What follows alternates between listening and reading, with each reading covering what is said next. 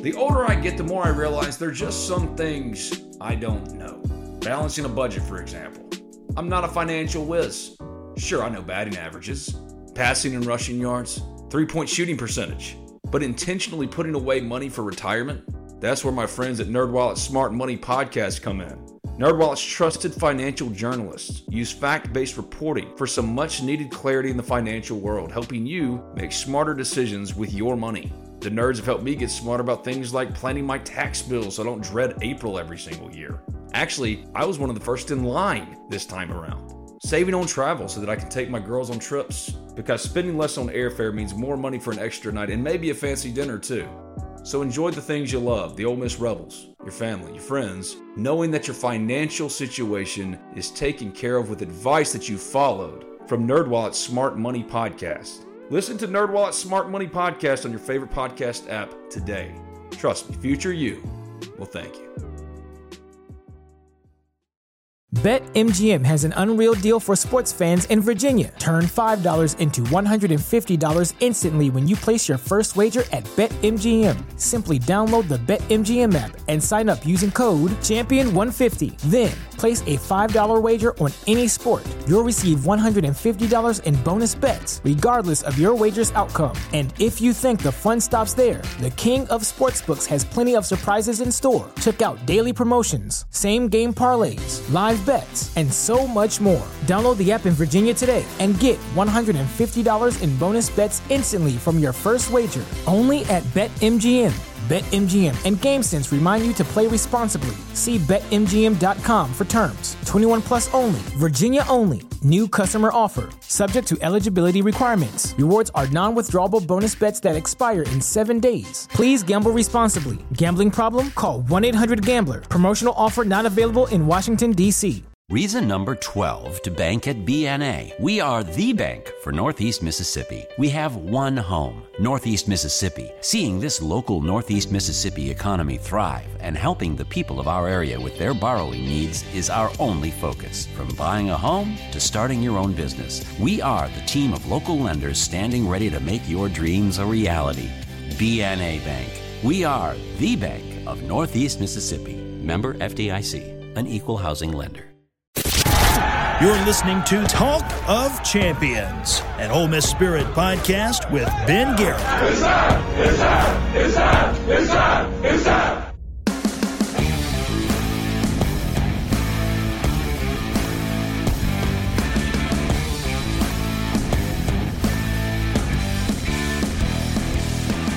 It's a mailbag edition of Talk of Champions. I'm Ben Garrett at Spirit Ben on Twitter.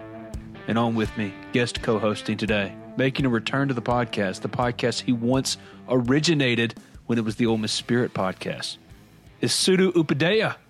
Hey, buddy, what's up? Benjamin, how's it going, man? What are you up to right now? Dude, really nothing, man. Getting getting ready for some uh, for some SEC media days here. Uh, as are you. Um, oh, I'm not going. You're not going. I'm not going either. I'm just saying, like, getting ready to see what happens. No one You know, cares like- about SEC media days anymore. Yeah, but listen, man, being in the being in the local TV business, you know, it's kind of like a dead period right now. Uh, there's not much content. Like we're just, you know, you store stuff up, and you know how it goes. I guess you're doing the same right now. Um, you store stuff up, and you just wait for something to happen. So this is like one of those first events since the end of uh, basketball season that you know it's gonna be it's gonna be exciting. There's a little buzz. I don't know. Will you be in the Liberty Bowl for Ole Miss and Memphis? you dang right. I'll be in the Liberty Bowl. I'll probably be sitting right next to you, Benjamin. Oh, I won't be there. What? Uh uh I won't be there. What are you talking about? How can you there. not come to the Liberty Bowl to watch Ole Miss beat Memphis? I cannot come by not driving over there, not getting credentialed, and not sitting there and watching the game as a credentialed member of the media. How are you going to cover the game? Chuck and David Johnson will cover the game. I will be the guy behind the desk back home. Man, the I'll be- spirit has really changed since I've left. Ben Garrett not going to an Ole Miss football game. That's that's big. I'll man. still watch it. I just won't be there in Memphis. No, I know, but I mean, I remember when I was in school, you went to the Memphis game and I stayed at home. You were the man behind the desk. I was, and man, I was very happy you uh, you told me not to go because I was I was a little upset when you were like, ah, they got like a rollover press box or something. There's too many credentialed media going to that game, and I was I'm like, not ah, upset bummer. at all not to be going to the Liberty Bowl. Yeah, well, Is Memphis going to be any good? They've got a lot of hype around them. Me personally, and this has nothing to do with me being an Ole Miss guy. It's just like honestly, just being like a guy that watches college football. I think they have a lot to replace, and they're not going to be as good as everybody's making them seem. Like I, I think they they play a pretty easy schedule overall, and they're playing in the American Athletic Conference, so they're going to win some games. But like I've seen Cotton Bowl projections for Memphis, and they just they I don't know. I mean they they just lost some of their best uh, production or top talent on offense. Um, they're going to have to replace their offensive line. Their quarterback still questions around if he has a big arm and if he can make all the throws uh, when you need him to, because a year ago he couldn't. Um, so I don't know. I think their defense will be a little improved, but I just don't. I don't know, man. I, I think Ole Miss is going to win that game, and you know what I mean. Like people could say whatever they want about why my reasoning for that is, but I think Ole Miss is going to win that game. I'm getting a weird sense of deja vu. If you didn't know, Sudu. oh goodness, not this story again. Sudu is an on-air personality for Channel Five in Memphis, so he covers Memphis every single day. Covers Ole Miss here and there, but used to write for the Ole Miss Spirit. The last time Ole Miss played Memphis, that whole lead up to the week, I told you it's something that every Ole Miss fan or former Ole Miss fan or someone who's been around Ole Miss their entire life, they know this. They know this feeling of whether or not Ole Miss is doomed for a "We Are Ole Miss" moment. They can feel it in their gut and I had that in my gut. I, I knew it was coming. It felt like Ole Miss was going to lose the game. And Sudu is an analytical person. He's a fair minded person. And he just looked at the matchup and didn't take into account the Ole Miss nature of the potential loss that was coming. And he saw a team that there was no way Ole Miss was going to lose to. And I kept trying to just kindly express to him and explain to him you haven't been around this enough to know this feels like a loss. I think they're going to lose. And he told me not to worry about it, Ben. It's going to happen. Ole Miss is going to beat Memphis, and they jump up fourteen to nothing, and then all hell breaks loose. Yeah, that was um, that was tough. That was a tough one. That was a tough one to watch. You lose Robert Nkemdiche in a very very stupid play. Sucked the life out of them. I don't know. It was weird. Yeah. yeah. I'm not saying that's what lost them the game, but it's just I don't know. I felt like all the air went out. It was funny though your reaction once you saw me again because you were down on the field shooting like highlights for us or something, and then to see me afterwards, you're like, "How did how did you know that?" I don't know, man. I don't know. No, it was it was when you got back because remember I didn't go. Oh, that's right. But it, but it, was like a spider sense. It was like a spider sense that I had for that game. It just felt like they were going to lose. Yeah, I know. I should have known better. I mean, I've seen Ole Miss lose to Memphis many times in my life. I don't know, man. That year they were just rolling. It just you know everything seemed good. That was the the year they beat Alabama, right? Yeah, yeah. yeah. That was the ten and three year. It is a very we are Ole Miss moment. I mean, yeah. that, I should have I should have known, but yeah, know. it's okay. It's okay. You're still young and innocent. Now you're jaded and old and, and you, cynical. Uh, and yeah, you have a better understanding of, of, how things are. It's a mailbag edition of Talk of Champions. I'm Ben Garrett at Spirit Ben on Twitter. He's Sudu Upadhyay at Sudu Upadhyay. We've got a lot of questions. We're going to knock out every single one of them. Hit me up on Twitter on the Ole Miss Spirit message board. I write for the Ole Miss Spirit, OleMissSpirit.com, and affiliate of 247 Sports. If you haven't already, subscribe, rate, review Talk of Champions in iTunes. We're also available on SoundCloud, Stitcher, wherever you get your podcasts. You can find Talk of Champions. Just simply search Talk of Champions. And the podcast is brought to you by BNA Bank and Modern Woodmen. And today's mailbag is sponsored by Modern Woodmen. It wasn't so long ago where financially I needed some help getting my finances in order, organizing my money so that I'm in the best position for retirement, preparing for college for my kids, and everything else. I'm sure most every one of you can relate. And that's why you should do like me and contact Thomas Chandler today. He's your local Modern Woodmen representative, and he'll get you right for retirement or savings or whatever you need. He's done it for me. He'll do it for you. What does Modern Woodmen do, though, you might ask? Financial security for you and your family through life insurance, financial planning, and financial services. Quality family life through member benefits and local fraternal activities. And community impact through volunteer projects that make a difference where members live, work, and play. It's time to get rid of your financial burden. Contact Thomas Chandler, 662 296 0186. That's 662 296 0186. Or you can check them out at www.modernwoodmen.org www.modernwoodmen.org. That's Thomas Chandler, your Modern Woodmen representative. It's mailbag time. Mail time. Ooh, ooh, the, the mail's here. You've got mail. Special mail for you. This is a letter to Hollywood saying, Keep it up. Movies are great. Just going to dive right in. There's no easy way to jump into the mailbag. other than to just jump right in.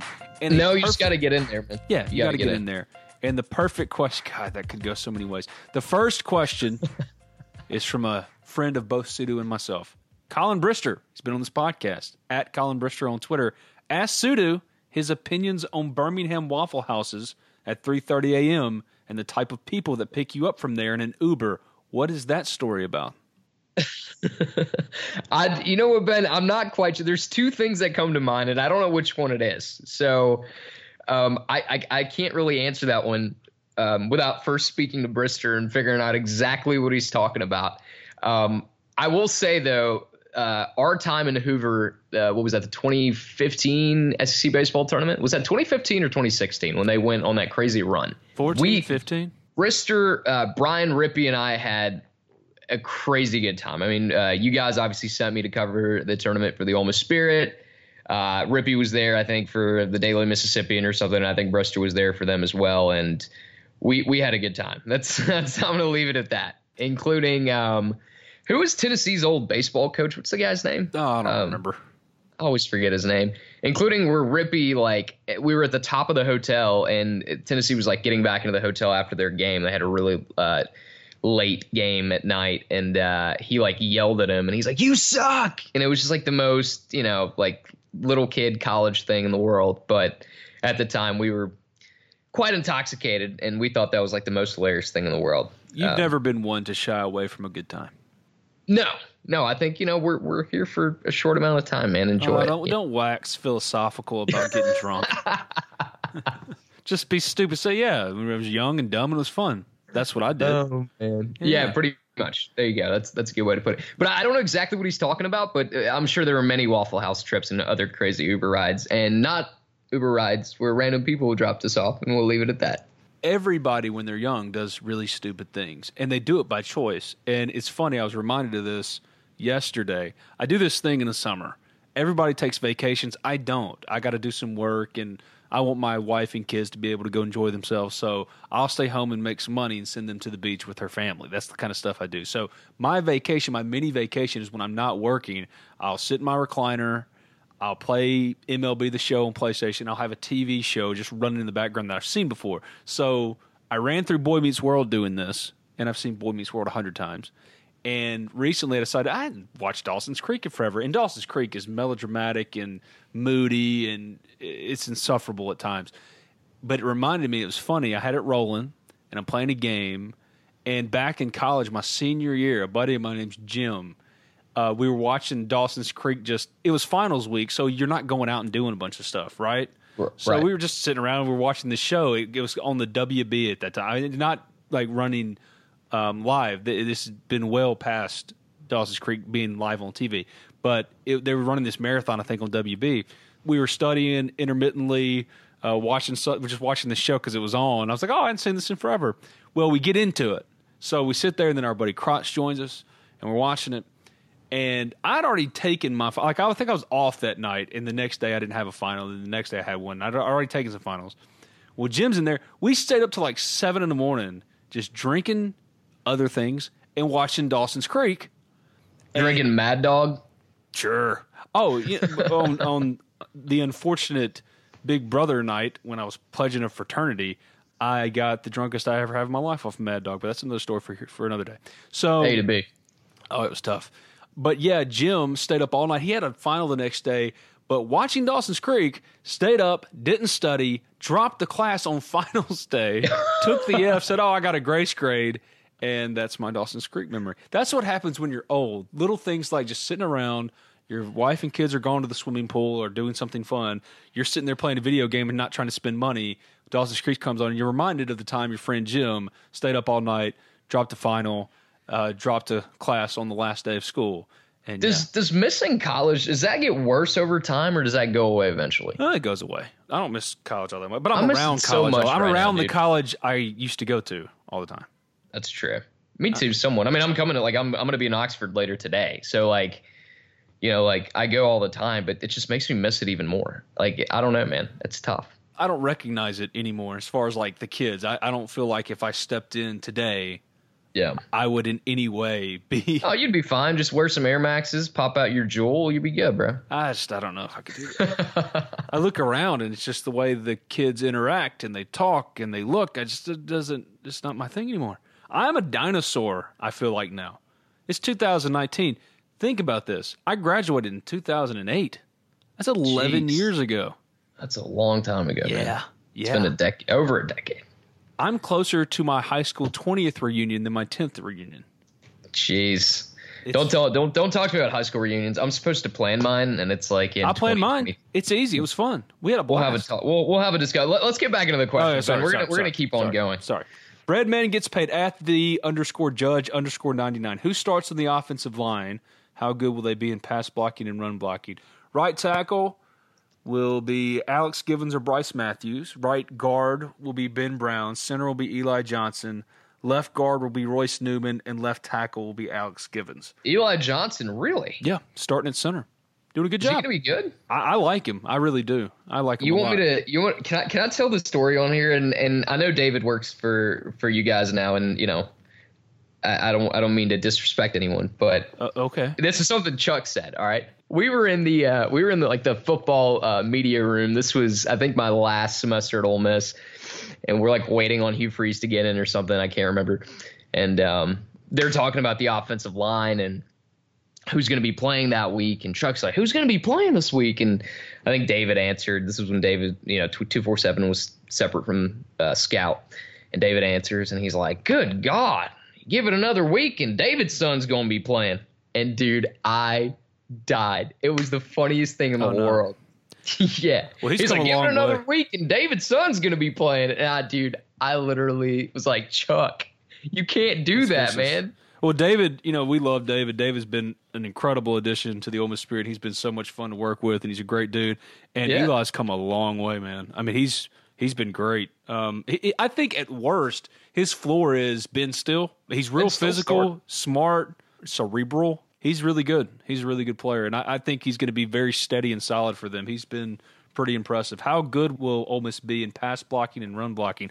I don't know. I think they'll be better as run blockers and pass blockers. The concern is the left side, how Yeah. Alex Givens holds up. I think Alex Givens is an NFL player, and I think I left- like him a Yeah, lot. He's one of the guys I still remember from when I when I was there that had a lot of potential. Um, some of the names I see on the depth chart now, I you know I'm just like, who's that guy? Yeah, But you don't know.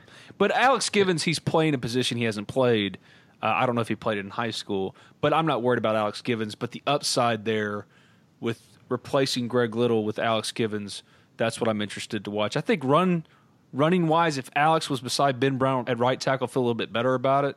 Um, Yeah. You have so much new, and I don't know how physical this team will be, but I think pass blocking will be pretty good from jump.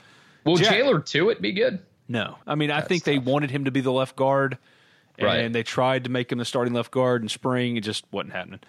Um, Jack at Jack Hackett ten. How effective will Jerrion Ealy be this year? A- Am I supposed to have a crystal ball in front of me and project these things? Predict um, I, think I know Jack. I, I know Jack. Um, dude, it's Jerrion Ealy, man. Yeah, he's a five star running back. He's going to be capped because in front of him is Scottie Phillips, and Scottie Phillips is going to get the majority of the carries. But I think if find it. Jerrion Ealy can quickly pick up the offense and not be like one of those freshmen who go into fall camp and need about two weeks before they're not swimming anymore. I think Jerrion Ealy is going to be getting a lot of snaps in week one. That's the type of talent that you have to utilize, and the coaches are excited about him. They want to get him going quickly. They think he can make an instant impact, but you never know with every freshman. Every freshman is different, and when they go into fall camp, how they acclimate themselves. Like Cavante Ruggs, for example, was good from day one last year. Well, Cavante Ruggs isn't even on the team anymore. yeah, I was about to be like transferred, right? Yeah. So Jerrion Ealy, we don't know what his transition period is going to be like. If he picks it up quickly, the talent is so impressive that week one he'll get touches against Memphis. But you got to give him some time. You got to temper expectations early. I think you'll see the greatest impact from Jerrion Ealy from game four or five onward. Scottie Phillips is the guy that's going to be carrying this offense early, at least, and that's the way it's supposed to be. I mean, he's a senior running back. He's the guy that's supposed to uh, be the one thing that they can count on. You have so many unknowns across the board at quarterback, offensive line, wide receivers. You need to be able to rely on Scottie Phillips, but Jerrion Ealy will factor in in some form or fashion. Yep, I think I think they're going to find a way for him to get on the field in, in any capacity early. I mean, that kind of talent, you don't want to keep him on the sideline. Oh, you can. Um, yeah, yeah, you got to get him out there. Yeah, Nate at Nate underscore Bloomberg. I have a friend truthfully predict an 11 and one record for Ole Miss football this upcoming season, losing at Alabama what is the boldest prediction you have ever heard or had? Well, that's that's the most. That's pretty damn bold. that's the boldest I've heard now. But before seeing your friend predicting eleven and one for Ole Miss next season, that's insane. The boldest prediction. I, I'm assuming this is not just by a fan. If it's by coaches and players too, two of the boldest predictions I ever heard that didn't come close to fruition. I was told by an Ole Miss basketball coach that Dominik Olejniczak, when they committed him and signed him, was an NBA center. That was bold. that was bold. That didn't work out very well, no. and it's kind of worked out. So I, I, don't feel I feel bad now, dogging this a little bit. But Dave Wommack saying when Derek Jones was a freshman, maybe it was his second year going into a sophomore year in spring when they moved him to cornerback, saying he's an NFL cornerback. Now Derrick ended up getting drafted by the New York right. Jets as a cornerback in the sixth round, and he's still with the Jets. So he is an NFL cornerback, but for a while there, that was not a very good prediction. We'll get right back to Sudu Upadhyaya, but first, let me tell you about BNA Bank, the sponsor of Talk of Champions. I don't know about you, but I want my banking made simple. And I certainly want to trust the people who've got my money. Well, if you're like me, BNA Bank is where you need to go. Maybe you're a student just starting out. You don't know much about personal banking or business banking, loan services. Well, I tell you who does. BNA Bank, be it Mike Staten, Bo Collins, Vance Witt, my buddy Bob Spencer, these are friends of the podcast. Ole Miss fans, sure, but more importantly, they care about you. They're going to take care of you. They're going to make sure that your banking experience is done flawlessly, comfortably, and with trust and respect. With a five star rating from Bauer Financial and an excellent rating from Weiss Ratings, BNA Bank is recognized as one of the strongest financial institutions in the country. But where can you find them? How about BNABank.com? Or give them a call, 662 534 8171. 662 534 8171. BNA's main office and two branch offices are located in New Albany, my hometown, with another branch located in Myrtle, two branches in Tupelo and Lee County, Mississippi, and one loan production office in Oxford. Where you put your money matters. And the only place to put your money, the only place that Ben Garrett puts his money, is BNA Bank. So check them out, bnabank.com, 662 534 8171. There's no other place. They've helped me, they'll help you. Tell them Ben Garrett of Talk of Champions sent you. And now, back to Talk of Champions. Uh, my boldest prediction was myself. Uh, 2010, I thought Nate Stanley was going to lead Ole Miss to a 10 and 2 record. Oh, so much so that I messaged Nate Stanley, a little little seventh grader. I forgot what grade I was in. Sudu messaged Nate Stanley because you know that was back when you added all the football players on on Facebook. Yeah, but isn't that there's a statute of limitations here. They, uh, it, it's the same thing as in Christianity, the uh, age of accountability. How old or what is the starting point for hot takes? Ah, dude, I was putting them out. I had a YouTube channel. I was making videos and making money, and um, yeah, but seventh grade seems a little young. I think I was in high school by then. I was probably okay, like a ninth well, grader. Well, then I messaged Nate Stanley on Facebook, and I was like, "Hey, Nate, uh, I, I projected you guys to go ten and two this year. Here's the video. Would you mind checking it out?" Super nice guy. He watched it. I don't know how much he watched. He was like, "Hey, this is really good, man. Keep it up." And I was like, "Do you think it's possible with losses to Alabama and Auburn?" And he was like, "Yeah, I don't know, man. We'll try." Um, Little overzealous Sudu. I know, man. What a sweet, good dude. I know, dude. That is so funny. At. Murph Surf Murph, if lack of money was not a hindrance, what Division One level sports would you like to see at Ole Miss? Hockey would be kind of fun, but they have a club sport of hockey at Ole Miss. Men's yeah, soccer, do. men's soccer would be a lot of fun. Men's soccer, that would be remarkable. Like I've gotten so into so much into soccer since I've left Oxford, um, and especially because 901 FC plays in my backyard um, which is really cool. And I've just seen like the excitement around soccer in Memphis, and I know that Ole Miss like kids would get into soccer. Like if it's a sport that involves drinking heavily and being rowdy, Ole Miss kids are going to be good at it, and uh, soccer's definitely one of those sports. So did you watch the Women's World Cup? I did, dude. Huge fan um, of of the U.S. Women's National Team. Um, I'm actually getting an Alex Morgan sipping tea painting done for me Ooh. right now. That's fun. Yeah. putting it up in the apartment. Um, dude, I loved. Yeah, I mean that that's it was so much fun to watch them. Honestly, like a lot of fun. Just the fast pace, like the way they move the ball, just all of it, man.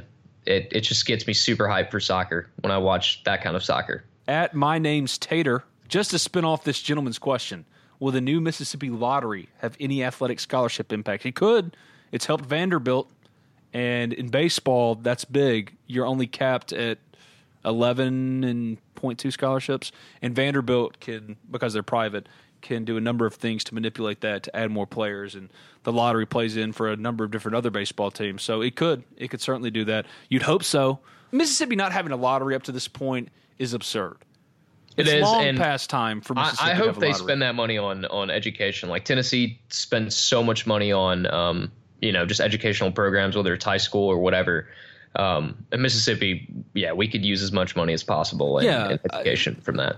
Mississippi's always last when it comes to what they feel is morality decisions. And for some reason, for years and years and years, the lottery was deemed against God or something and not having a sports book, just gambling and going to it. uh, It's weird. I don't understand it. Anything that can bring revenue into the state and you can pour it back into the state, it's a good thing. So I think it could help. I don't know. I'm just glad that Mississippi is bringing a lottery. They need a lottery. We need a lottery. Lotteries are great, and I want to win the lottery because I don't want to work anymore. So I want to do this podcast. I love this podcast. I'd probably still do it if I won the lottery. Probably not, but everybody wants to win the lottery. So yeah, bring Mississippi a lottery. Parker Crane at P Crane three underscore. What will the basketball rotation look like this season? Point guard will be Devontae Shuler. Shooting guard will be Breein Tyree. At the three, Austin Crowley I think could start, but at the beginning of the year it'll be Luis Rodriguez. Four will be Blake Hinson, and at the five, Khadim Sy KJ Buffen will be coming off the bench as the sixth man. You could take any of the newcomers, and it wouldn't surprise me if they play immediately. Austin Crowley's going to play. Is dude going to play a lot? You think this year? Not a lot, but they like him a lot. He's completely changed his body. I hadn't seen him since he was in eighth grade. Yeah. he's huge now. Tall. He's yeah, dude. He, he's impressive. He's impressive, and I think he could be a rotational big, but he has a long way to come as far as his body and his game being what they need him to be. But I think he could see some minutes. But Austin Crowley's going to play a lot. I had one coach tell me he thinks he can be the best player in time that Kermit Davis has ever had. Wow. Yeah, he's a good player. Good Dave at Dave underscore Elmore. Who's your current insurance provider, and can I get you a quote on insurance? Farm Bureau in New Albany, Mississippi, and I love those guys. But if you want to give me a quote, I'm all ears. Yeah, sure. Zach at Boyd ZJ one two three four is playing Memphis. Here's a pseudo question in football comparable to playing USM in football. Nothing to gain, but a lot to lose. No, uh, Memphis is different. USM, if you lose, you just have to hear the people down in Hattiesburg talk about how they're the best team in the state, blah, blah, blah, blah, blah, forever. Um, they're also in a conference that I think is one of the bottom ones in the in the group of five. I think the American's probably the, the best conference in the group of five. And Memphis is prime recruiting grounds. Come on, this is old stuff. Yeah, it's gonna I suck see you lose absolutely no them. benefit to playing Memphis. Yeah, that's true. I mean, like I will say, like you you can lose that game. You know, like you can lose that game, and if you beat them, then it's you're supposed to beat them. I get that, but I think there's something about being able to sell out the Liberty Bowl with red and blue and having your recruits there uh, in the area see you win when you do win. Uh, when you lose, Ole Miss as a rival, and Ole Miss doesn't. They do. it They see them as an equal. Dude, people like Yeah. think Ole Miss is like a rival, and I mean, I, guess back in the day it was like Ole Miss was one of the first schools that like big time schools that agreed to play Memphis. Um, so I can understand why people see that, but like that's not how we like I have to tell people here all the time in the in the least disrespectful manner possible. That's I have to always preface it by saying that, but like guys, like we don't people in Oxford, people like that went to Ole Miss don't see Memphis as a rival. I'm sorry. Yes, and that's my whole deal with it. It's like Alabama and Ole Miss. Ole Miss sees Alabama as a rival. Well, Alabama doesn't see Ole Miss as a rival. Memphis Right. sees Ole Miss as a rival. Ole Miss doesn't even think about Memphis, but you validate that belief that Ole Miss is a rival, that these teams should be playing each other when you schedule them. And there's no Yeah. extension of the profile. There's no expansion of the profile when you play Memphis. Those games, out of conference games, should be good road trips for your fans. They shouldn't be anything more than that. if you're playing a team on the road that you don't play in the SEC, make it a fun trip. Otherwise, play them at home and make it a cupcake and give yourself as many wins as possible. Period. Yeah. And Memphis is a game you can lose, while a trip to I don't know Tulane would be a blast, and you pack that out for Ole Miss fans. They can go to New Orleans for the weekend. Of course, they'll go. Well, did this series with Memphis have anything to do with playing them in basketball? What, what does this like basketball a- do for you? Basketball, they haven't been very good for so long. Ole Miss is better right now as a basketball program than Memphis is. Memphis now has added so much talent under It's about to be a it's about to be a whole Well, lot that- different. That's combustible though. That has real blow up potential as far as the personalities involved. And Penny's got a hell of a balancing act in front of him. Is all I'm going to say. And there's going to be a lot of players that signed on ex- having a certain expectation that leave at the end of the year because that that expectation wasn't met. But you're right. He's added a ton of talent, and they're going to be good. But at playing Memphis in football, basketball, who cares? Uh, they had their best attendance ever this year at Ole Miss, and in road games, or not ever, but in years. This year under Kermit Davis, they went to the NCAA tournament, and it had nothing to do with Memphis. It had everything to do with they won basketball games, and Ole Miss fans notoriously don't show up in droves until the SEC season. So the idea that basketball helps you in any real way is absurd. And it's not like Ole Miss has had so much success in basketball or football, for that matter, in recruiting, to where Memphis is a true benefit. Playing Memphis in either sport is a true benefit. All you're doing is validating the belief by Memphis fans that Ole Miss and Memphis are equal, or that Memphis is a rival to Ole Miss. So don't play them. It's stupid. It does you no good whatsoever. Yeah, I, I don't particularly see a, a benefit, but he's asking if it's comparable to playing USM, and I think playing Memphis is better than Oh yeah, playing USM. Yeah, don't ever play USM. How long do you think Rich Rod and Mike MacIntyre will remain in Oxford at Varsity Rebel asked? Mike MacIntyre, I think, has a better shot of being here longer than Rich Rod. I don't think Yep, Rich. Rod has more than two years here. It wouldn't surprise me if he's only here a year. Before that answer from Sudu, let me first tell you real quick about Cheney's Pharmacy. For all your pharmaceutical needs, Cheney's Pharmacy is the place to go. Cheney's offers prescription synchronization, immunizations, compounding, a two lane drive through, and available hours that ensure your needs are met on your own time. Cheney's also accepts all third party insurance. It's a locally owned pharmacy that has been in Oxford over 40 years. Cheney's Pharmacy provides the best customer service out there. So give them a call 662 234 7221 or go visit them at 501 Bramlett Boulevard. That's right off of University Avenue. They're open 9 a.m. to 9 p.m. Monday through Saturday and 1 p.m. to 9 p.m. on Sundays. You can find them online at Cheney'sPharmacy.com. Cheney's Pharmacy, much more than just a pharmacy. I think it's one year, man. I, you know, the guy like it- it's that typical thing. You know, he left uh, Arizona under, you know, the situation he left under, so he's going to go be an assistant, and you know how college football works. Someone's going to want him, and they're going to hire him. it's going to be interesting offense is good if there's a decision to be made as far as Matt Luke is concerned, and who, if it's Keith Carter or another athletics director, um, who th- that athletic director goes with as far as being the interim, and if that interim does a good enough job to where there's true consideration for him being the head coach, be it Rich Rod or Mike MacIntyre. I don't know. But Mike MacIntyre, I feel like, has a better shot of being here long term as the defensive coordinator than Rich Rod as the offensive coordinator because Rich Rod is looking to be a head coach again. And I think Mike absolutely. wants to be a head coach too, but he's back at Ole Miss. He loves Ole Miss. He's been a head coach. He's a little older, and he's comfortable. He's getting paid a lot of money still from Colorado and at Ole Miss. So I think there's a better shot at him staying here than Rich Rod. Rich Rod feels like an outsider, though he's taken over this program in many ways as far as the attitude is concerned. But Mike MacIntyre, he's an Ole Miss guy, and I think that plays a little bit more into it. But Rich Rod, he's like every other coach you've ever been around. Not it's a bad thing. It's not a bad thing at all. They have to be this way in some respects. He's a mercenary as far as the coach is concerned. So He also kind of, like you said, he sticks out, doesn't he? It's kind of weird to see Rich Rod as Yeah, the does. offensive coordinator at Ole Miss. Like, it's just like, what? at Murph's Murph Surf Murph. I'm never going to get that right, but he asked a lot of questions. So Murph to Smurf that surfs. Okay. Harry Potter house question time. Archie Manning, Gryffindor. Scottie Phillips. He's quiet, reserved. Hufflepuff.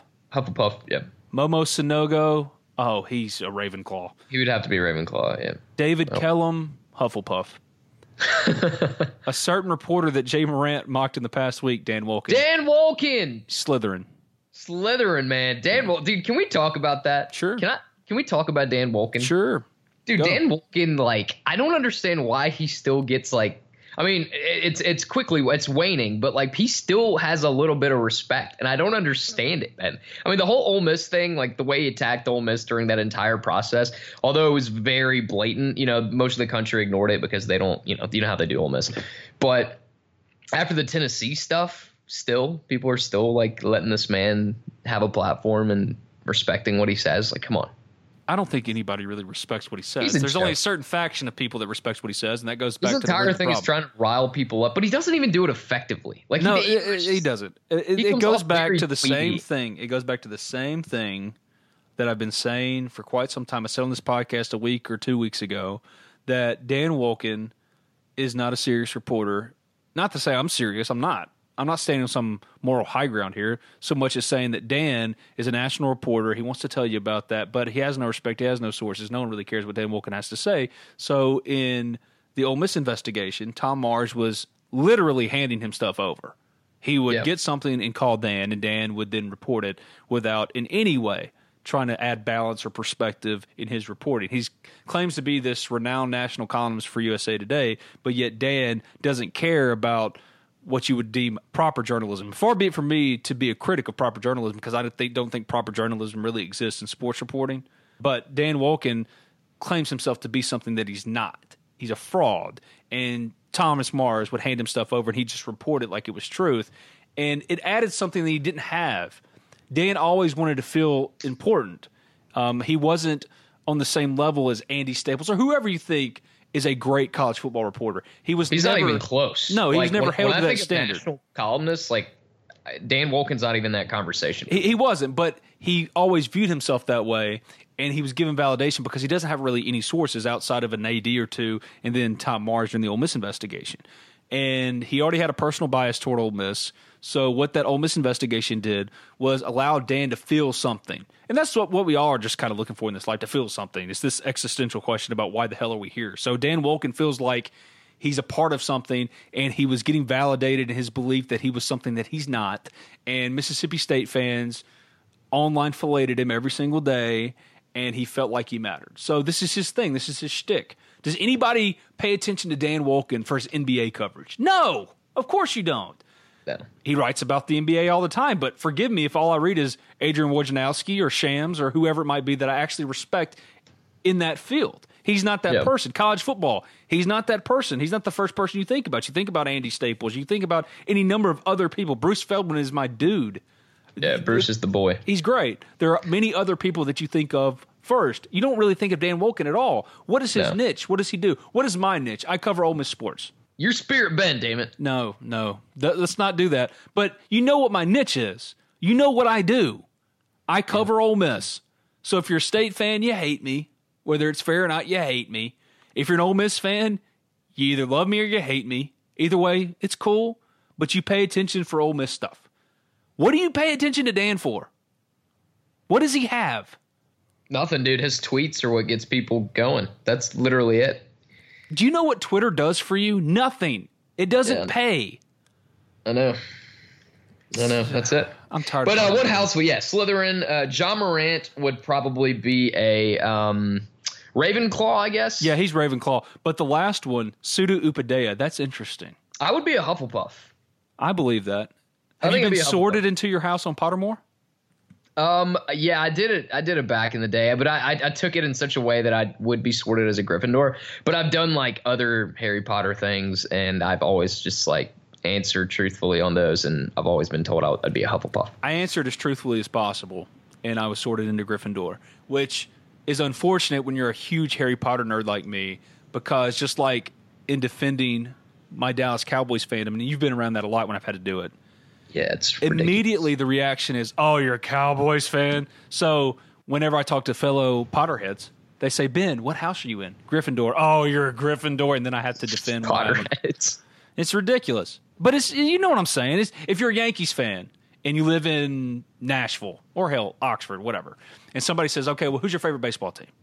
The Yankees. Oh, you're a Yankees. You know how it is. You have to defend Um, that position. Or for me, you live in Oxford and you're a Giants fan. Like, Yeah, you know, I did that to you, and I, I'm a victim of my own criticism. I said to you when you said you're a Giants, oh, you're a Giants fan. Oh, Eli, that's why you're a Giant. You're not really, a Gi-" but you're a huge Giants fan. I've learned that. You and I talk about the Giants, and the Cowboys all the time now.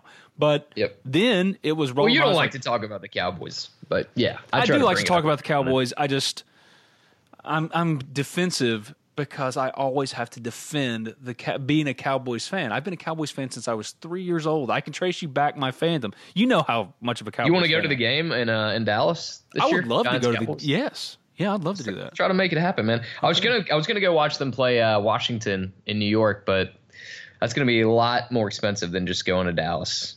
At a true rebel underscore ninety nine wanted to throw Chad Kelly into the house sorting mix. He's a Slytherin.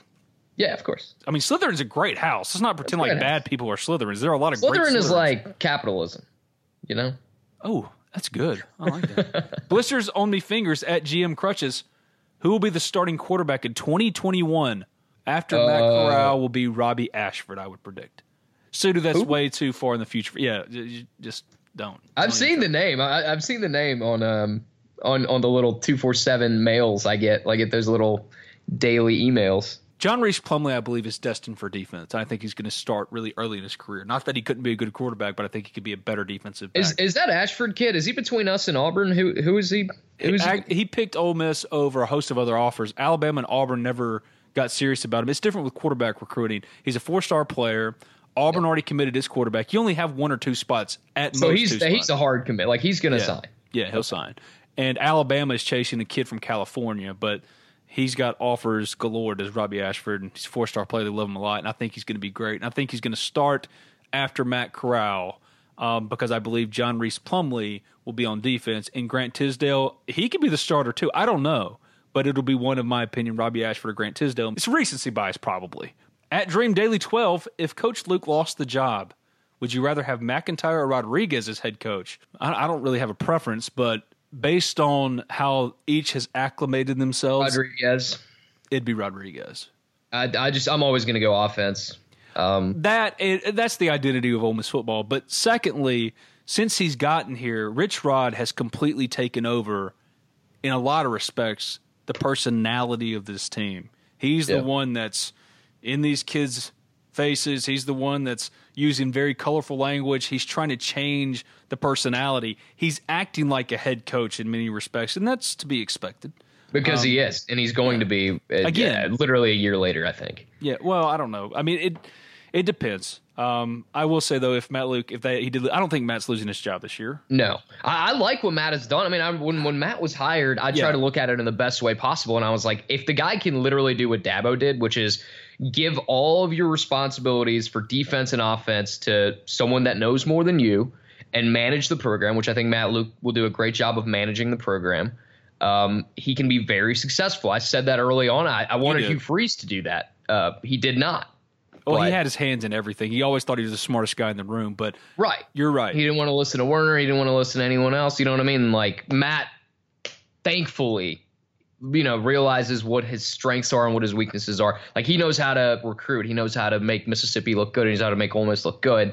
And he's given everything else to MacIntyre and Rod. And I think that's awesome. Like yeah, I he's trying to follow the Dabo blueprint. Will it work? I don't know, but that's the blueprint he's trying to follow. He wanted to do it last year, but felt loyalty to Phil Longo and Crime Dog Wesley McGriff, and Yep. didn't fire them when he should have. Right. And now he's finally doing what he wanted to do, but it's put him behind the eight ball as far as Ole Miss fans and thinking about him and how they could, they consider him as a head coach. We don't know what Matt Luke is yet. We still Yeah. don't. We know that he made some questionable decisions in game that to He this did. day I don't understand. Maybe that changes a little bit. We don't know. We don't know what Matt Luke is, and this Yeah. year we're going to find out. Now this is his program. It's truly his program. He's put his stamp on it. These are his coaches.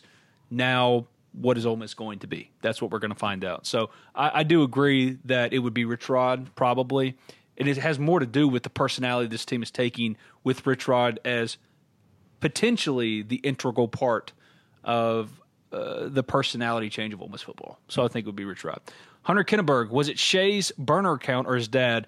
It was a fake tweet from Shea. It was fake. It was yeah, fake. it was fake. It's been Let's not make it more than what it was. Yeah. Um, I know Ole Miss fans don't like Shea, but just like let, I have no problem with like- Shea. I don't really Yeah. care. Shea's. I just don't think. kid. I just think like I got into a big Twitter argument, or I didn't even get in an argument. People just came after me a year ago, and I was like, "Can we just leave this alone? Can we just quit talking? Like, let's move on." yeah, just move on. because there, there's no way to win for Ole Miss. Like you can try to be petty, uh, but the national media is always going to make Ole Miss look bad. That's just how it is. I don't, you know, they just that's just how they act when it, when it comes to anything Ole Miss. So the best thing to do is just change the topic completely and just not even talk about it. It's just it's like PR 101. But- uh, don't talk about something that's yeah, going to make you you make it a bigger thing. My deal with Shea, I had n- I never had any problem with Shea. I always liked Shea. He was easy to deal with, good kid, good player. I lost my confidence in him as a player, but the reason why I'm just ready to never talk about Shea and his family again is because of his dad. That's my whole Yep. deal. Just yeah, see, that on. was after I left, so you know I was kind of out of the loop, so I missed a lot of the Sudu knows a lot of my inside stories about his dad. Yeah, that is true. Yeah, so I'm mm. just ready to move on completely. DD Smith at Stymie Prawn. Y'all have some weird Twitter names. How many wins for the Rebs this football season? I've been on record saying six and six. We'll jump right back to Sudu, but first, let me tell you real quickly about Allen Samuels Chrysler Dodge Jeep Ram of Oxford. And I'm not going to take long, but this is a testimonial. My wife's expedition was on its last legs. I was tired of pouring money into a car that I didn't know how much longer it was going to last. So I went over to Allen Samuels Chrysler Dodge Jeep Ram of Oxford, called him up first, and said, Guys, this is what I'm looking for. I'm accepting my lot in life. I am now a van dad. I need a minivan. Brian says, Ben, no problem. We've got the perfect car for you. It was a 2019 Chrysler Pacifica. And I know what you're thinking already. Wait, that probably cost you an arm and a leg. Your monthly payment has to be through the roof. Nope. They fit my budget. I didn't think I could afford that van, but they gave me a good, fair trade in value for the expedition, and my monthly payment is better than I could have ever imagined as far as fitting into my monthly budget. I show up, it was waiting for me at the door. Mason opens up the door. I look inside, loaded up, leather, Sirius XM radio, Bluetooth, CarPlay, everything I was looking for in a car. I didn't even have to walk around the lot. Didn't have to do anything. And it's not just because they support this podcast. It's not just because they sponsor this podcast that they set that up for me. That's the experience it can be for you. So if you're looking for a seamless car buying process, there's no other place to go. Allen Samuels Chrysler Dodge Jeep Ram of Oxford. And right now they got deals going on. If you're looking for the car, the truck, the Jeep that fits your family, that's exactly what you're looking for. I was looking for a Chrysler Pacifica. I got it. This is the only place to go. So go check them out. It's Allen Samuels Chrysler Dodge Jeep Ram of Oxford to find your next perfect car, truck, or Jeep. They're at 2201 East University Avenue in Oxford. That's just past Kroger. You can give them a call at 662 234 8000. Tell them Talk Champion sent you. Six and six. I, I agree. I think uh, they'll be they'll have five wins going into the Mississippi State game, and I think that the Egg Bowl is going to be a lot of fun becau- for that reason, pretty much. David Hudson at Huddy32. David Justice or Ron Gant? I love David Justice.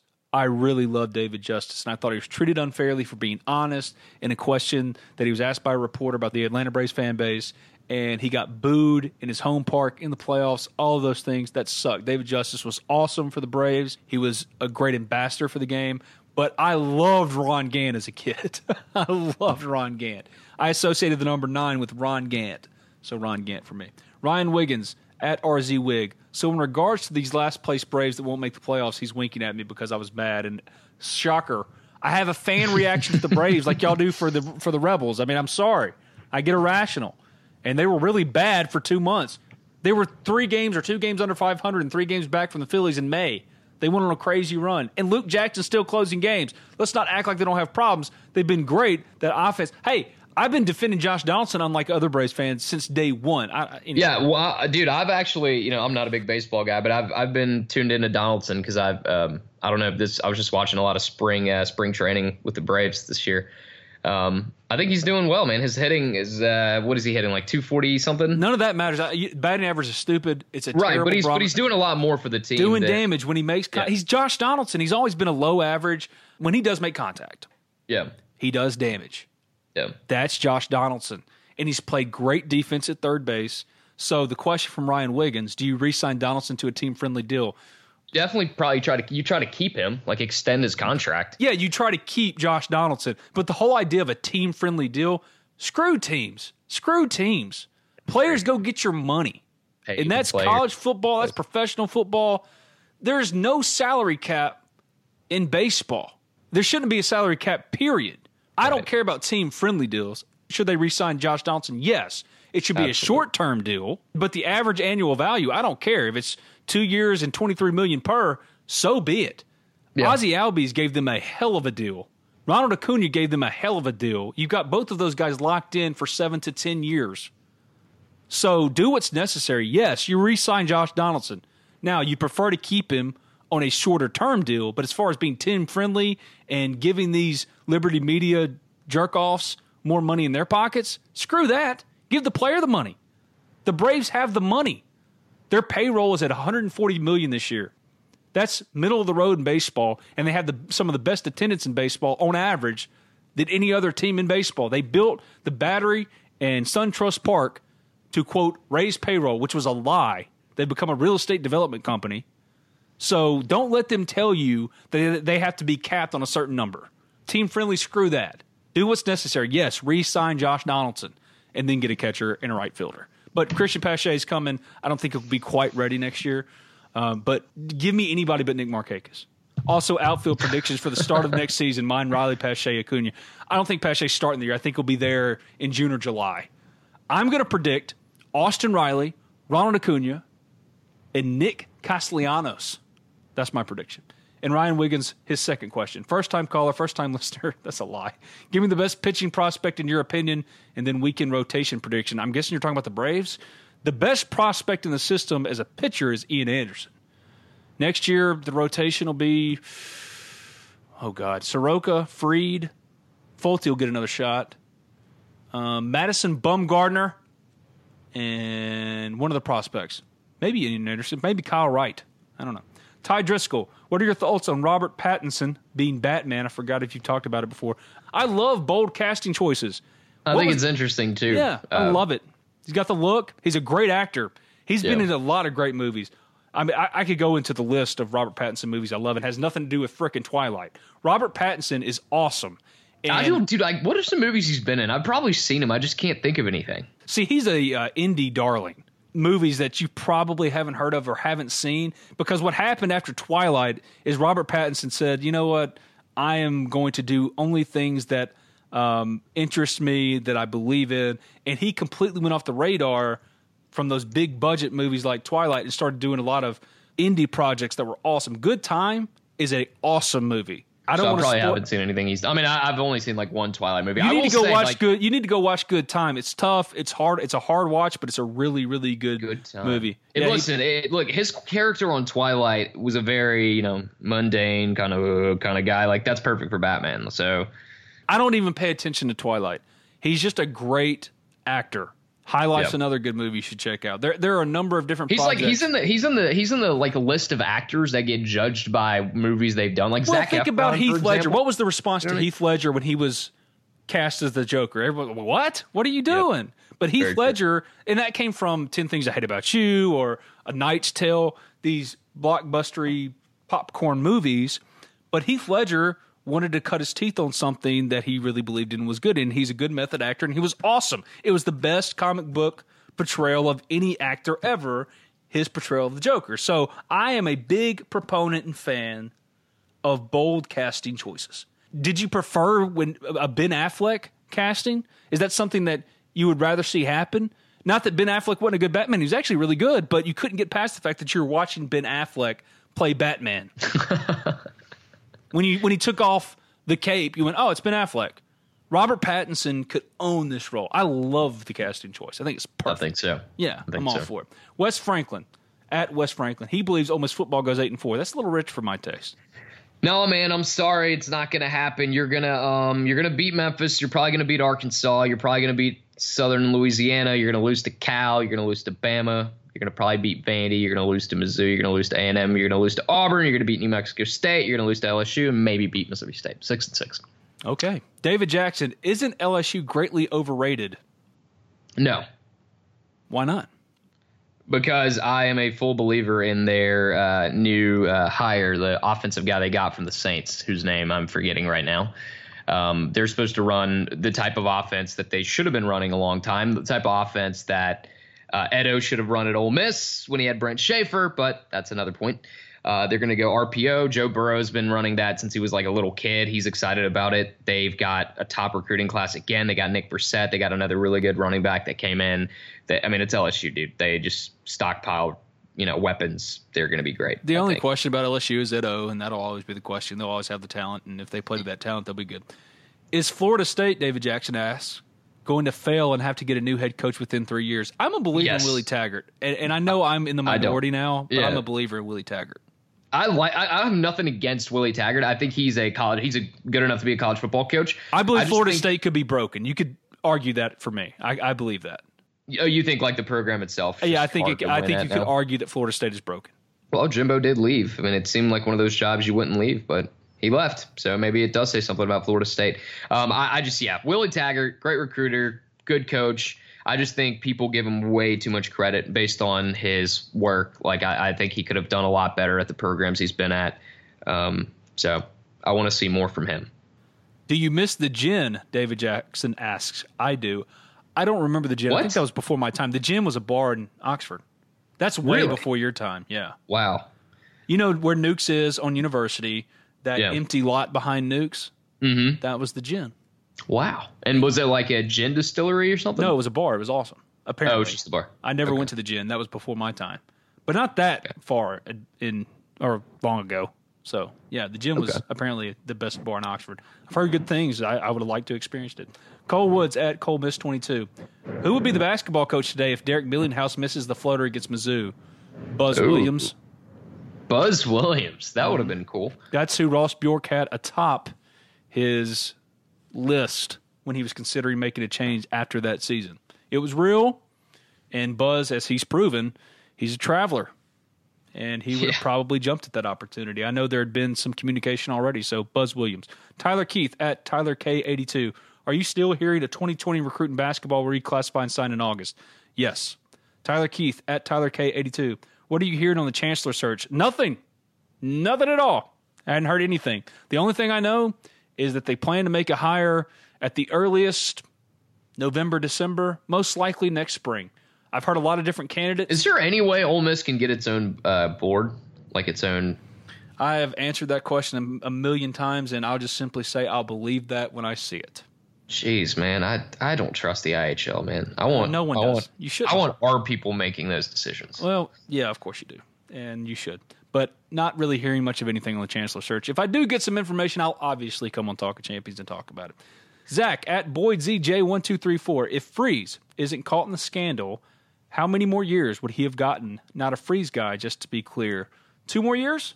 I'd say three, maybe, just based on what he'd done. I mean, because what did he go? He he went five and seven. Matt Luke had to wear the incompetence and the shortfalls Right. of Hugh Freeze. That should have been Hugh Freeze's mess to wear. And he didn't have to wear it and got bailed out. Well, not really bailed out. His career was ruined for a year, but he avoided the criticism and the scrutiny he deserved because he was fired before the season started. And Matt I- Luke had to wear that when that should have been Hugh Freeze that had to wear it because that's how bad they would have been even with Hugh Freeze. I think I think uh, he would have gotten three probably just based on, and you know Shea and a bunch of those guys maybe stay. I don't know. No, I agree with you. I think Yeah. he'd have gotten three more years. Jared Joel at Jared Joel. Do we know who the next Mississippi high school superstar may be? If so, what's the word? If not, get at Rebels two four seven David Johnson back on to fill us in. I'll have to get David. I don't know. I have no idea who the next guy For is. football? Yeah, I have no idea. I have no idea who the next guy is. No clue. Interesting. Sorry, guys. I don't cover recruiting like I used to. I just on the periphery of football recruiting. Now, basketball could- recruiting, that's my jam. But You could go to two four seven and just look up the top Yeah. kid in whatever class. Um, yeah, go to the Ole Miss Spirit, OleMissSpirit.com, and affiliate of 247 Sports. See, I'm still plugging you guys. Look at you. But I'll get David I Johnson. Yeah, I can. I can get. Him I still can. I'll, I still say we when I talk about the spirit. Oh, that? That's so sweet. At KCon underscore ten. How do you see the quarterback room working this year? A bunch of guys, but only one starter. Matt Corral's starting, and after that, who's the backup? I don't know. Is there any concern for him? And like, is he's not like a head case, is he? No, he's been great. Okay. He's cocky as hell, which I love. Yeah. Yeah, I've got I've got that impression. I look when he when that's on your side, it's like Marshall. You know what I mean? Like when you have that on your side, it's a lot of fun. Yeah, when it's Chad Kelly. else, Chad Kelly was him. confident. Yeah, very Chad much. had terrible taste in suits. I would say just wardrobe choices were not Chad's strong suit, but We're um, not, no. no. But you know what? Love love Chad, man. That's your dude. That's my dude, man.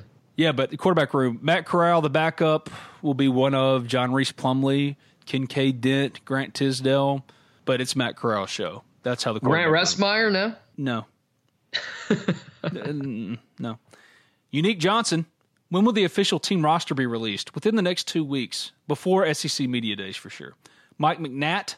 What will be the two biggest changes you expect to see this year in football, offense and defense? Offensively, I think they'll be much improved in the red zone. And that will come about by there's going to be more of a focus on running the ball down there. There's not going to be any game where you wonder, you're running the ball well. Why are you passing it 30 or 40 times? They're going to run the ball. They're going to go with what works. And the days of chasing grass and that failing once the field Chasing shrink, yeah, and that failing once the field shrinks 20 and in, those Oh, days are gone. They're going to have a philosophy to where they run first. Remember, Rich Rodriguez was an originator of the heavy run oriented spread. So I think running the ball and a focus on getting the ball to Scottie Phillips, Jerrion Ealy, whoever the running back is at the time, in the red zone will pay dividends. Um, I think their passing game will be better or at least more efficient as a result of that. Who's So their that- top receiver? This is one of my. This would just be a question. Elijah. Moore. Moore. Yeah. What do we think of Gregory? I want to see him first. I'm not a big Yeah. believer in Demarcus Gregory right now because he's been dealing with injury for so long, so I don't know what he is. Yeah. But I think he's got a good body. I think he could be by the end of his career Damore'ea Stringfellow type. Not to say he's going to be Stringfellow, but a type. That's how he's built. He could be a poor man's Damore'ea Stringfellow. What about Braylon Sanders? I love Braylon Sanders. He's got a durability issue. Can he stay on the field for any length of time? But Yeah. when he's on the field, he produces. It's all he's ever done. So Braylon What about Sanders, your boy Octavious Cooley? man, I've been beating that drum for so long. From since when I, I was uh, at the Spirit, man, I remember you and uh, you and Yancey being very high on Cooley.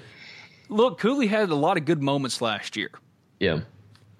Can you do it over the course of a full season? He has to. He's the only tight end they have on campus that you rely on. But Jason Pellerin was pushing him in spring. I'm done, Is- done, done. Trumpeting the potential of Octavious Cooley. Is this is his head on straight? Is he going to be Yeah. good? Okay. He's been good. Been a good dude. Good. Been better. He was Yeah. a mess his first two years, Yeah, he was. but he's been better. But the biggest change on defense, well, the switch to the three-four. That's the biggest change. Uh, they're going to look different in that way. You're going to see Kadir Shepard standing up, not having his hand in the dirt. Those will be changes. That'll be the biggest shift you'll see on defense. Is a complete overhaul of philosophy and scheme.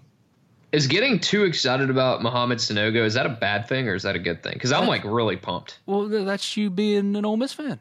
That's great. the, uh, hope springs eternal when you're a fan. I'm paid to be cynical. What Not do you think though? but- in your in your cynical, uh, I love be- Momo. I think Momo is one of the few certainties on this team. Yeah, But he just seems like to the type of linebacker they've been missing for a while. But he's going to need to have like a Patrick Willis type impact, and he's not that player. No, that no. I believe in Mohamed Sanogo. Sounds like a bumper sticker. I believe in Momo, but I'd I, I don't. Th- I don't think he's a transcendent talent at linebacker. Yeah. I think he's a really good player. I think he's Jonathan Cornell, Hey, Jonathan Cornell was good. but he wasn't transcendent. He was, he was serviceable No, he was more than serviceable. He was an all league caliber player. But the on a good defense. You know, oh, right, on a good defense. This defense is not good. no. So you need Momo, who is an all league caliber player, to be a transcendent talent. And he's not Patrick Willis. Remember those teams? I do. Patrick Willis was the only thing you cared about. That's why you went, man. he was you watched the games to watch Patrick Willis chase down Darren McFadden from behind. Yeah, you're so yeah, you're just watching for Patrick Willis highlights because there wasn't much. No. outside of that. You've walked this path many times before. It's a chance to think, especially about your future. How will you turn your retirement dreams into reality? Will you have enough gold for your golden years? Your choices for building funds for retirement can be complicated. Fortunately, you have a friend in the community who can help you make the right decisions. That's your Modern Woodmen agent. Your agent is a skilled professional who will listen to your needs and desires and then work with you to create a plan that uses the right financial products to achieve your retirement goals. Build a lasting professional relationship with a trusted financial advisor. Hi, this is Thomas Chandler, your local Modern Woodmen representative. Give me a call today at 662 296 0186. Let's make a difference together. Hotty toddy and go Rebs. Get in touch with your agent today. Modern Woodmen of America, touching lives, securing futures. At mbullock77, does TD signing with the Raptors help Kermit have even more recruiting momentum? Absolutely. Yes, Yeah, big time. This is I the was- biggest thing that's happened to Ole Miss basketball in a long time to me. Yeah. way bigger than Ole Miss making it to the NCAA tournament last year. Like this is huge. I'm so excited for T Diddy. T Pumped. Diddy? T Diddy, that's his name. Did you really just say T Diddy? I've been, dude. I've been, I've been trying to make it work. All right, it's, it's, It's not, not working. working. People aren't interacting with it, but you know what? I'm, gonna, it's gonna happen. All right, I'm gonna start saying it on air. It's gonna work. Oh God, it's huge. Um, I was standing at practice the day before the NBA draft, and I talked to Kermit and Levi Watkins and Ronnie Hamilton and Win Case, and I asked that question. They all said the exact same thing. It's huge. It's absolutely huge. And they thought he was going to get drafted. That's the information that Ole Miss was getting, that TD was getting, that his range, that he wouldn't fall past 42. And he went undrafted. And it sucked. It was a bummer. But then TD did what he's done all off season leading up to the draft. And then after the draft, he went out and performed in the NBA Summer League. And he signed with the Denver Nuggets. He bet on himself, didn't sign a two way deal, balled out, had a team high 22 points. He was 8 for 13 from the field, made 5 of 7 threes.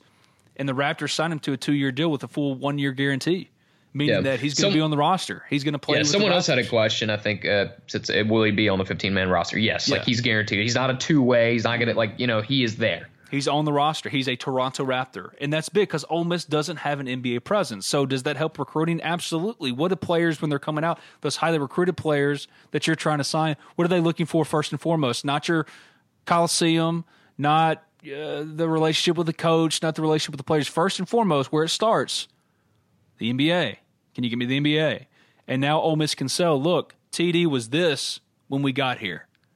And now look where he is. He's in the rotation. He's on the 15 man roster of the Toronto Raptors, the defending NBA champion Toronto Raptors. That 100% helps. Without a Absolutely. doubt. I mean, that's a big deal. Chandler at W. Crow Lynn. Why'd Shawn Spears turn on Cody like that? I didn't watch. He's talking about AEW. I didn't watch. I'm going to watch. I'm going to make sure to check it out. Is this just- wrestling? Yeah. There's a new Oh. wrestling promotion called AEW. Oh wow, are they good? Yeah, it's really awesome. But I hadn't gotten to than- watch the most Is it better than the WWE? Oh, God. You taking his shit's better than WWE right now. Really? Yeah, it's bad.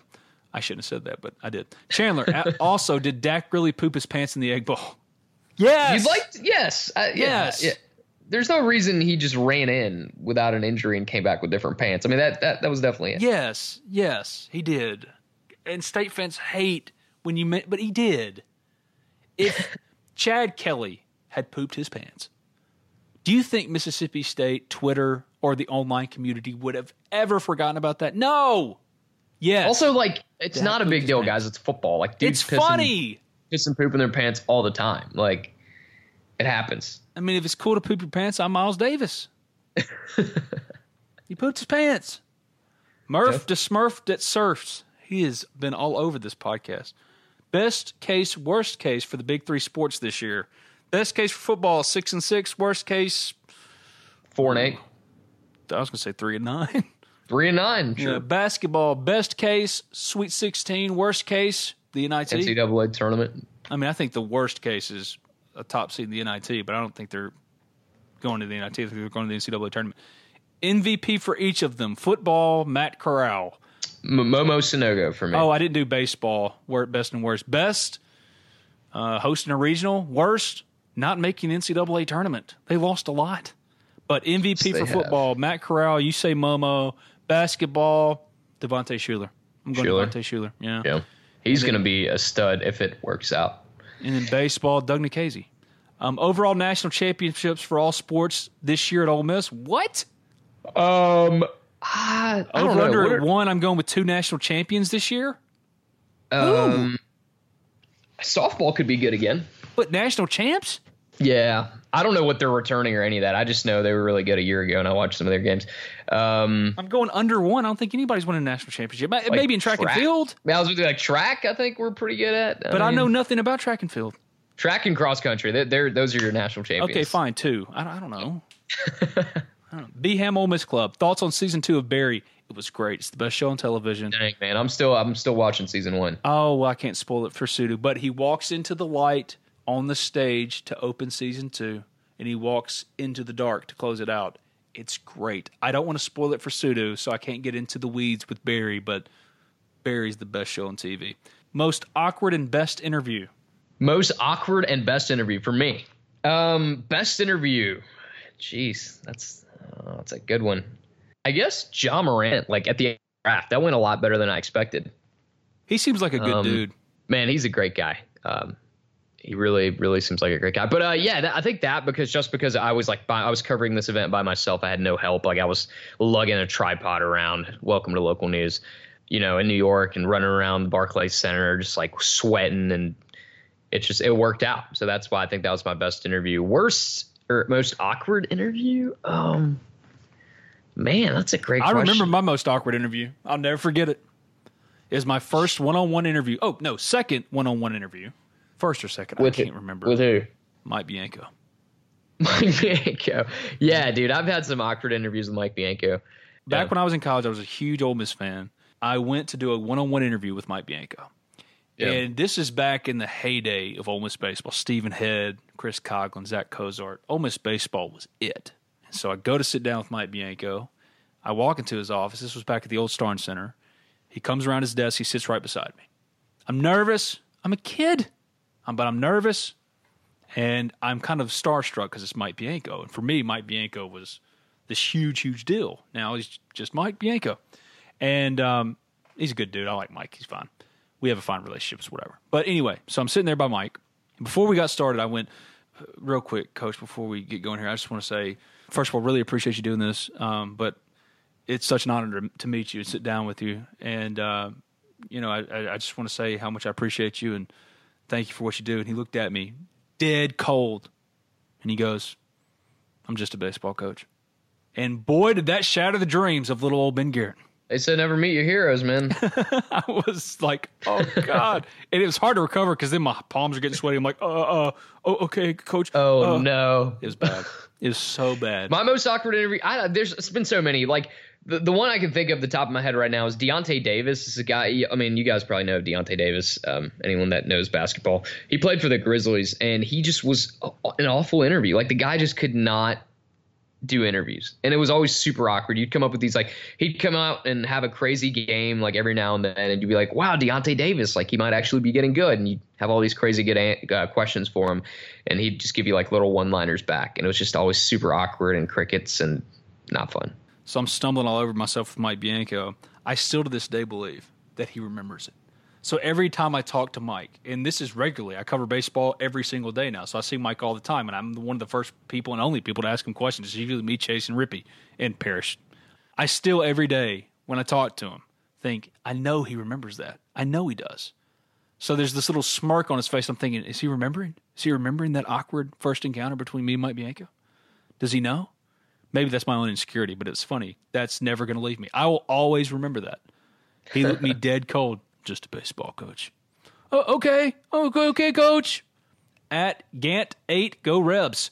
How long after a movie releases in theaters is it okay to publicly talk about it on social platforms? I'd say three weeks. Yeah, that sounds about fair.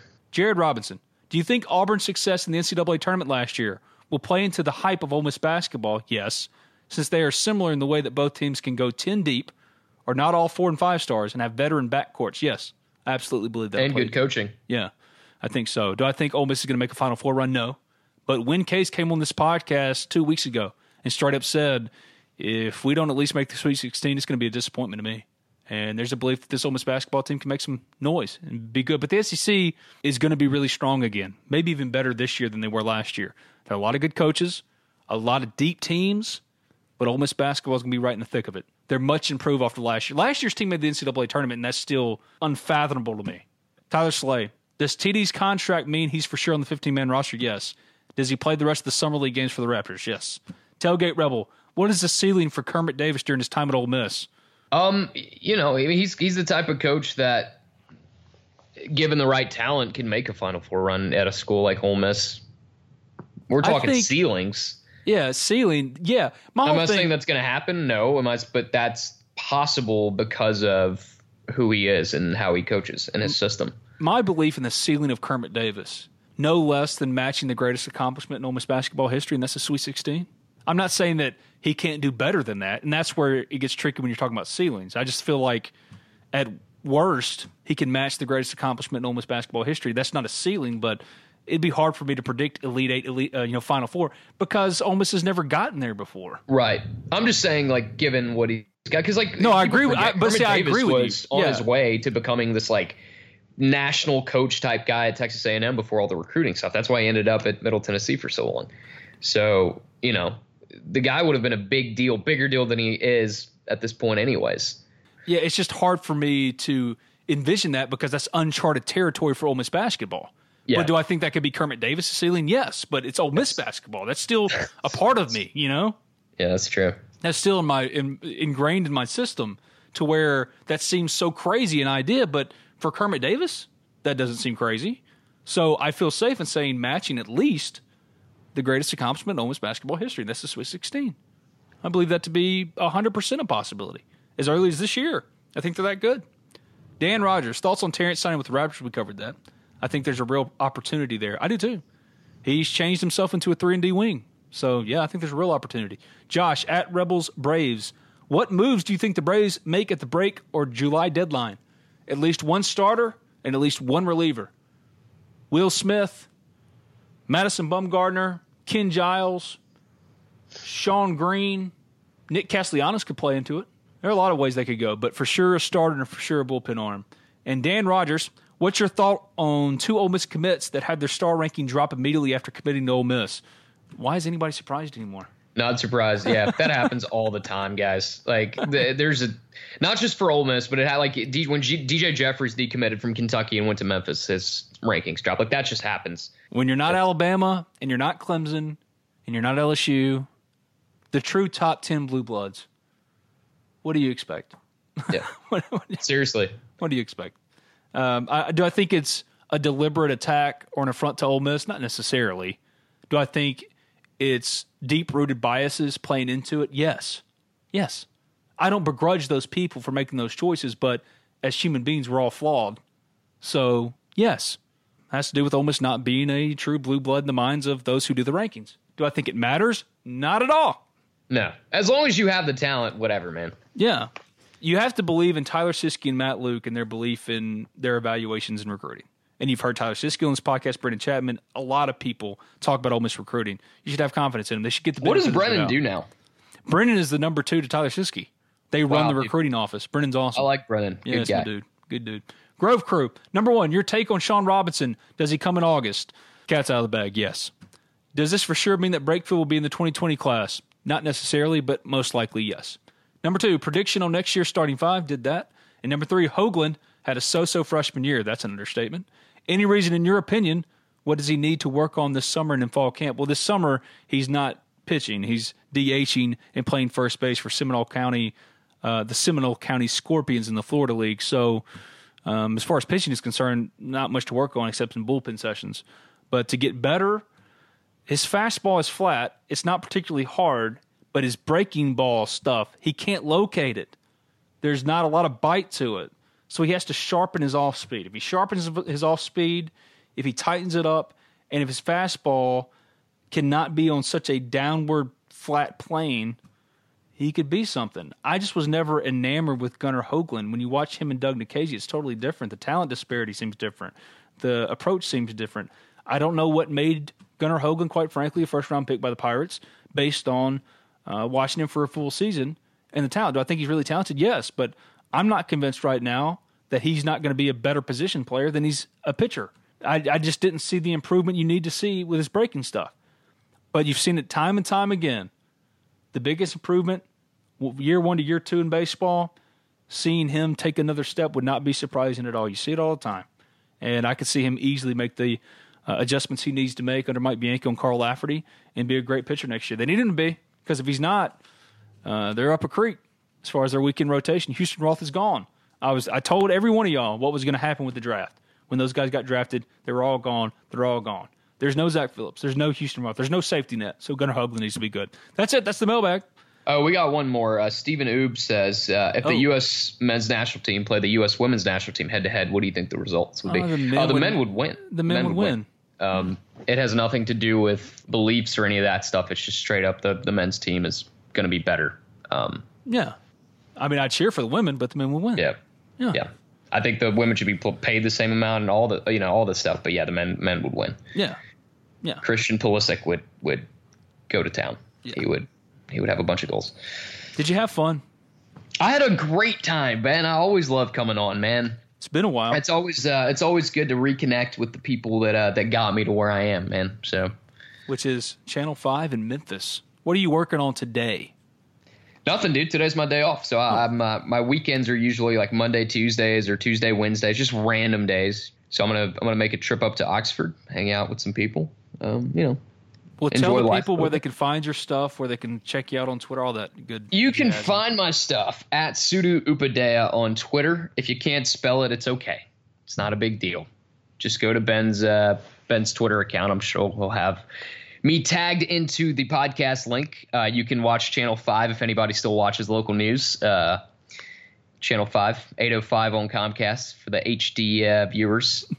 um, I am a weekend sports anchor primarily. So uh, Saturdays, 6 and 10, Sundays, 5 and 10. You can catch me during the week randomly. Um, yeah, man, that's really it. Okay. That's the whole shtick. I didn't expect a full on plug, but boom, I got it. Yeah, if you if you want to follow, there it is. If you don't, it's okay. I don't judge you or I won't blame you for that. Well, thanks for coming on, man. I miss you, buddy. Miss you too, Benjamin. We got to hang out sometime. And when I mean hang out, I don't mean like meeting up in the press box of some random game. You've never met my kids. Uh, have I not met your kids? No. I thought I met Gracie once. No, Yeah, you might have met Gracie once. or maybe maybe not. Maybe I spoke on the phone with her. That's I think. If you're confused by the spelling of Sudu's last name, don't be ashamed. Do When I be. ask Siri to call Sudu, she calls him Sudu Upad and it always makes me laugh. Sudu hates his name being mispronounced. Hates it. I don't hate it. You hate it. I don't. I, I'm used to it. I hate it from people that should know. You know what I mean? So you only Like- get mad at me when I'm joking with you. Yeah, like if, if you don't know how to do it, but like I wouldn't even be mad in person. I'd be mad if you're like introducing me like on air or something. Like, oh, Coach Freeze, this is Sudu uh, Upad Haye? Hi- yeah. yeah. that I'd be like, really, Ben? Really? Yeah. Sudu Upadhyay. To this day, Ole Miss Spirit subscribers, and he's with us for a while, don't know how to pronounce his last name. oh no, no, I'm not. sure as heck can't spell it, but Sudu's easy to spell. Sudu's easy to spell and easy to say. You need to change you- your name to John Smith.